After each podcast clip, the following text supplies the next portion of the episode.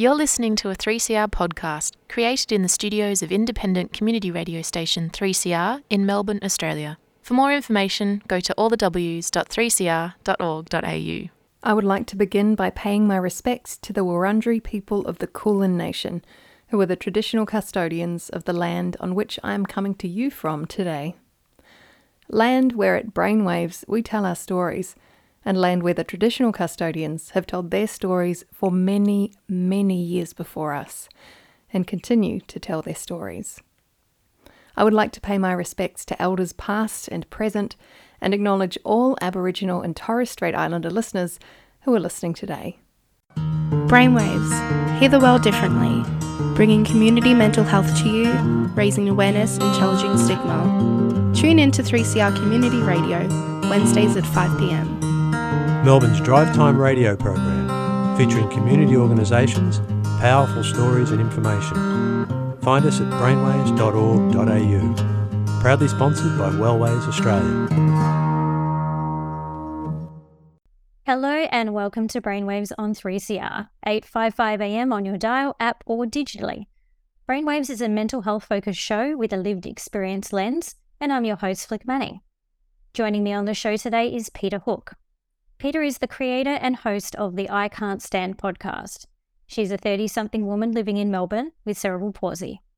Peta is a passionate disability advocate who always tries to bring a little bit of joy to your day.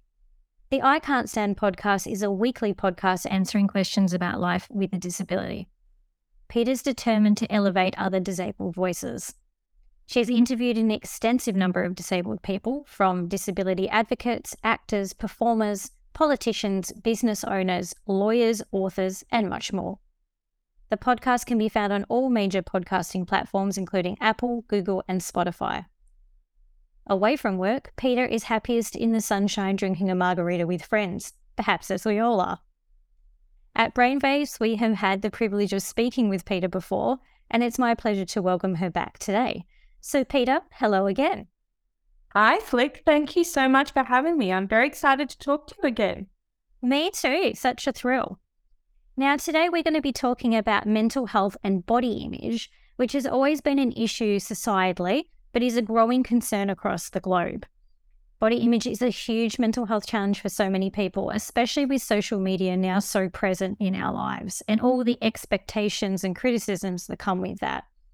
Now, Peta, you actually participated in an amazing event last year to really highlight this issue, and you shared it all across social media. Can you tell our audience all about that, please? Of course. So, uh, my mate, Heidi Anderson, you might know her. She used to be on Big Brother. She also used to be radio announcer over in Perth. Does this amazing thing. It's called Drunk on Confidence. And she's all about body positivity. And she said, Peta, I'm coming over to Melbourne. Will you do this scary thing that many people might find out of, out of their comfort zone? Will you walk or in my case, wheel, because I'm in a wheelchair, will you wheel down Bourke Street in just your underwear to prove that your body is worthy and is just as beautiful as everybody else's? And I'm not some magic human with absolutely no body issues. Like, I definitely had to think about it. But on my podcast and on my social media, I talk about importance of disability representation. And I thought, Peta, you're the one in this opportunity with an obvious disability. You should do it. So that's what we did. We walked down Bourke Street in just our underwear. That's amazing. But why did you feel the need to personally get involved in the event? I know you sort of touched on that disability representation aspect, but what did you personally get out of doing that? For me, I think doing things that really challenge yourself, um, things that are out of your comfort zone is when you really grow. And in the end, it's a day that I'll never forget. We had so many days where we're just doing the normal mundane things like we all have to do. And I'm like, you know what? This is a day that will make me grow as a person. And also, it really helped me with my self acceptance, with my body, with where I am at the moment. Um, and I like I knew it would help a little bit, but I didn't fully appreciate how impactful it would be for me and my confidence going forward. It was really amazing. That's incredible to hear. Now, a lot of people, particularly those that identify as female, female or those that are non-binary or gender neutral, often face extreme levels of criticism about their bodies and how they represent them in the world and more. Did you feel any anxiety in the lead up to doing the event? And I guess when you did decide to do it and you started telling people about this thing that was coming up that you're going to get involved in, what was people's general response to that? I was hesitant. Uh, I think that's quite a normal thing uh, particularly because the public didn't know we were coming to walk down Bourke Street. We weren't a formally organized event. We were just a group of people who really believed in illustrating, you know, all different bodies and being confident in our own bodies. So I didn't know what the response would be to all of us, but also particularly myself, being a disabled person. Um, you know, disabled people are often considered asexual. We're often considered sometimes a bit like children.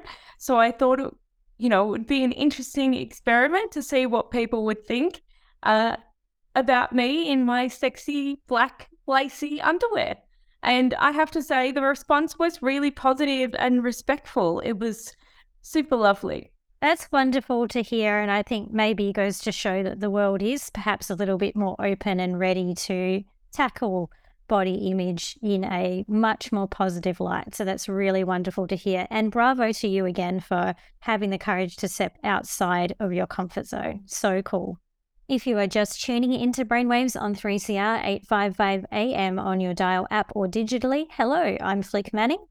I'm the host of the show, and my special guest for today is the vibrant Peta Hooke, disability advocate and host of the popular show, the I Can't Stand podcast. Now, Peta, you have cerebral palsy and you use a wheelchair. I know you talk a lot about that on your podcast. You're very open, and mm-hmm. in many ways, that's the whole reason why you host the show is to talk about disability issues and representation. And I know that people with visible disabilities in particular are often more discriminated against when it comes to body image. How has this affected you personally during your life?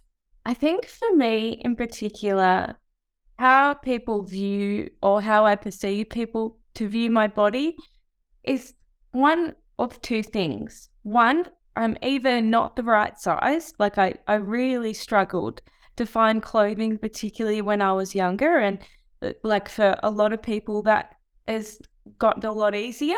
We've gotten a lot more size inclusive, um, and that's really helped my my viewpoint of my body and feeling like my body's okay because it's really hard you know if if you can't find sizes of things to actually feel like your body's okay because there's an inherent judgment there i feel like from different fashion brands but on the opposite side I often think that people with an obvious disability, a lot of the time, our, our bodies aren't considered as a normal body. You know, disability isn't considered a normal thing.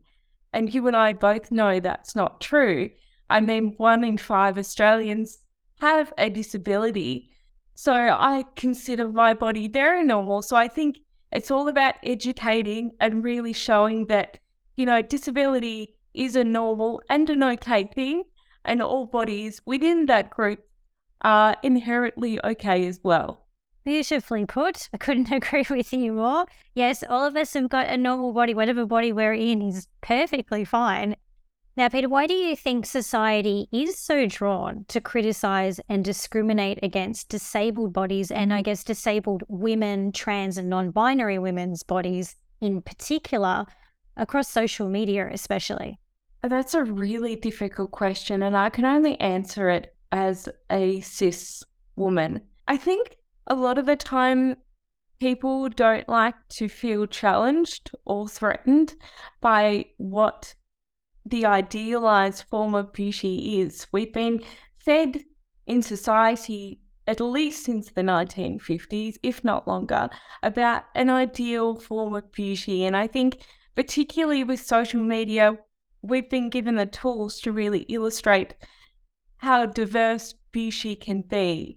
And I think, unfortunately, it's taking some small areas of society a little bit longer to catch up and to really appreciate that everybody can be beautiful, everybody is beautiful. And I hopefully, with more and more work and more and more visibility and representation, people will start to feel like they're self reflected and also everybody is included and represented within the conversation and more acceptance will occur. Fingers crossed.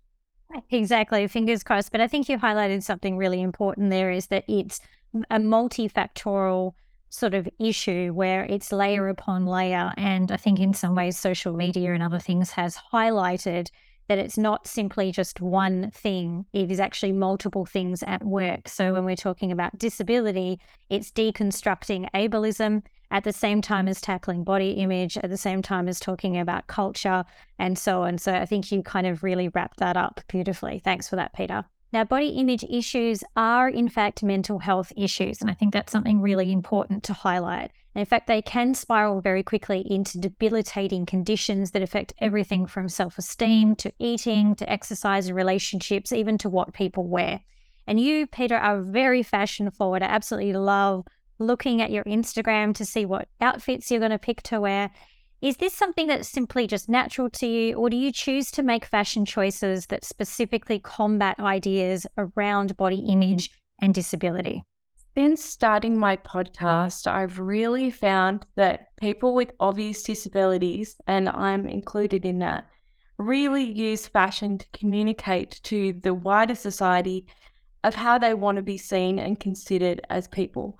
Because I think yeah, I really used to worry that people had a preconception of who I was as a person. So I really utilized fashion to reconstruct the narrative of who they thought I was.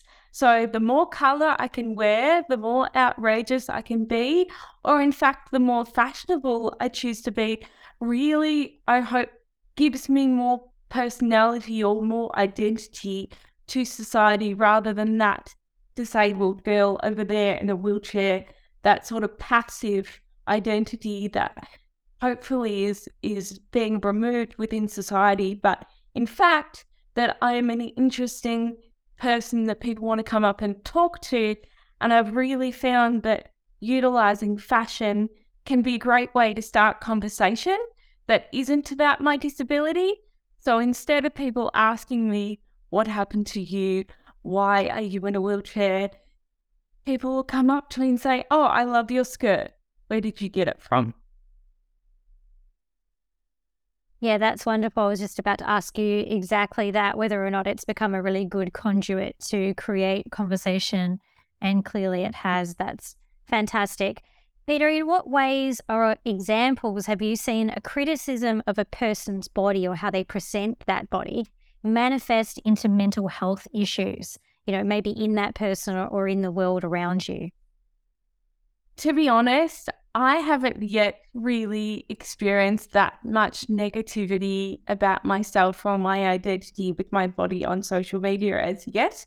I know my mate Heidi Anderson, who I did the walk down Bourke Street with, has, and when she announced that we were going to do that, she her content went viral and it ended up in some very interesting hands as far as trolls and their perspective of what bodies have the right to be displayed in the way that we did display our bodies in public, in our underwear, in a public street. And I think that has been sort of a quite a shock for me, which feels naive, to be honest. But I just sort of think like it's my body. If I feel like doing that and I'm not hurting anyone, then I don't see why anybody else should have an opinion on my body. My body's just my body. Yeah, absolutely. Mm-hmm. I think it says a lot more about the person that's criticizing than it does about the person, unfortunately, that sadly ends up on the receiving end of that criticism. And again, we still have some way to go, you know, but I'm very glad that it's not something that is always personally uh, something that you're feeling or experiencing in terms of that kind of trolling. That's good to know that not everybody is on the receiving end of it all of the time. Uh, Peta, people of all ages are very susceptible to the mental health effects of body image expectations, criticism, and the portrayal of bodies around them. But younger people are likely more susceptible and impressionable. And we all know that the teen years are particularly brutal as we sort of work out what our value is and what the value of our body is in the world as well. What was your body image like as a teenager, and I guess in particular as a disabled teenager, if you were to look back now? Really, I never felt like my body was good enough. I I constantly compared myself to able-bodied classmates and I was really cognizant of the positive response people had to other classmates that I had. And it was very clear that I was not the body that was probably being last after or being wanted or being put on a pedestal. So I sort of went into my shell for a little bit. Um, I wouldn't say that I wanted to hide because I was I was never that person, and it's pretty tricky to hide when you have an obvious disability. People tend to look at you by default. But it has taken me a very, very long time for me to be okay with my body just as it is. Um, and it's an ongoing battle uh, for me as well. I constantly have to keep my thoughts in check and to be like, no, you're very lucky, Peta, to have a body that does what it does. Yes, it can't walk, but I have many privileges that probably other people would love to have the ability that I can do. So I really try to frame my mindset of look at all the amazing things my body does versus what it looks like. And that's what's important. That's a fantastic piece of advice. Can you share any other advice that you might have in terms of what that journey has been like for you to come to a point of acceptance of your body? Some of the things perhaps that you've, or skills or tools that you've used to tackle your own body image or inherited body image issues from the world around you? I think it's important to make sure that you have areas in your life that allow you to feel confident and happy that aren't on the basis of what you look like. Because in the end, none of us are going to look like, you know, as young as we are today, we all have aging to contend with. Uh, all our weight fluctuates. So I think if you tie your confidence totally on how you look, of course, it's going to be a very challenging time for you. So I think if you can find a passion or a hobby or which I know sounds a little bit reductive, but I really feel like for me, having a reason to get up in the morning, having a reason to talk to people and feel like I'm making an impact that has nothing to do with the way I look has really helped me become more positive, even more positive and okay with the way I look because the way I look is an added bonus, particularly when I love an outfit that I have on, I think, yep, I look great. But even if I don't particularly love my outfit that day, it doesn't mean what I'm doing is any less worthy. Brilliant. Absolutely brilliant. I couldn't agree with you more. I think having that purpose helps you to find identity and value in things that are so far outside of the image of your body. And like you said, we are we're all in a progressive stage of change. Like nothing about us is ever going to be the same from one day to the next. So building your whole self esteem and confidence around that is fraught with a disaster because it's all going to change whether you want it to or not. There's only so long you can fight aging and everything else. Eventually, everything's going to droop and change shape. So um, it's better to find values somewhere else. Fantastic advice. Now, Peta, if you could go back and talk to your younger self. Imagine a TED talk style about body image as the teenage version of yourself. What would you say to her now? What have you learnt? I think I would say to her, hang on, it will get better. Um, yes, the way you're feeling probably will always be in the back of your mind somewhere. Like I'm human. We all go through stages, but I think as we get older, we have more areas in our life that we can attribute value, um, whether it be our loved ones, our work, what we achieve in life, um, whether we volunteer, all those sorts of things that take away the value of how you look. So I think if I could tell my younger self that how I look really doesn't determine how good a person I am or what sort of impact I'm having as an adult, and it really doesn't matter what I look like, I think that would be really, really helpful. Yeah, I'm sure that younger Peta would have loved to have heard that from you, as all of our younger selves would probably benefit from that exact same kind of advice. Now, there are a lot of people out there who would be listening today who are in their own personal struggles with body image, or perhaps they've got, you know, young children or teenagers at home that are currently right in the thick of suddenly realizing that their body is something that people are going to comment on or talk about, those kinds of things. Is there any advice, I guess, that you could give to anyone listening um, who is having that struggle today on how they can you know, look at themselves in the mirror perhaps or feel themselves in the clothing that they're wearing in a slightly more positive light? Like, what's one tiny, mm. minuscule step that they could take today that might help them to alter the way they feel about their body image? This is probably a little bit less inspirational than you're than you're after, but I always would encourage someone to go and talk to a professional about it. We have amazing organizations in Australia um, particularly the Butterfly Foundation, that can really help people. So, if it's an ongoing issue for you, if it's not a fleeting thought at the start of your day and it's something that really takes up your thought, I would really encourage you to go speak to a, to a professional. But if it's an issue that you feel like you can manage, but it's just frustrating for you or something that you really wish you could improve about yourself, I think I would just say to try and remember how lucky we are to have bodies that breathe, that we have a heart that beats without us having to think about it, and all the things that we can do every day that take no thought, and try and appreciate how amazing it is that we have the lives that we do a little cliche, but that really helps me. That's beautiful advice. And like you said, you know, the Butterfly Foundation, they're a wonderful resource. And I'm sure that we will, of course, post tags as well when we post uh, this episode online so that people can reach out or seek any professional help, like you said, is really important. But yes, gratitude, just being simply grateful for the fact that you're in a body that is doing all of this work for you without any effort on your part, really any obvious conscious effort on your part. It's so beautiful to be grateful for that uh, life that we have. And that's very poignant advice from you, Peta. Now, one final question for you before we wrap up.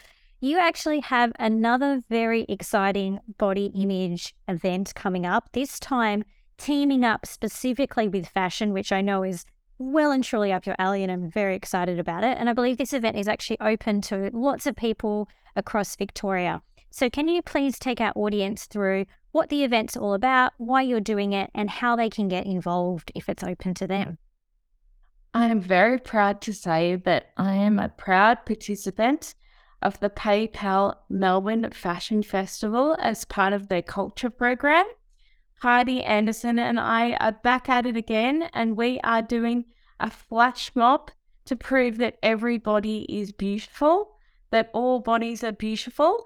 So we're interrupting the Fashion Festival on the 8th of March, International Women's Day, while people are sipping their champagnes, and hopefully with many of your listeners and other people that want to come and join us, we're going to come out in our underwear and celebrate our bodies just as we are in front of the fashion industry. Fantastic. And such a wonderful industry to tackle in terms of body in- image. They can be so instrumental in positive change.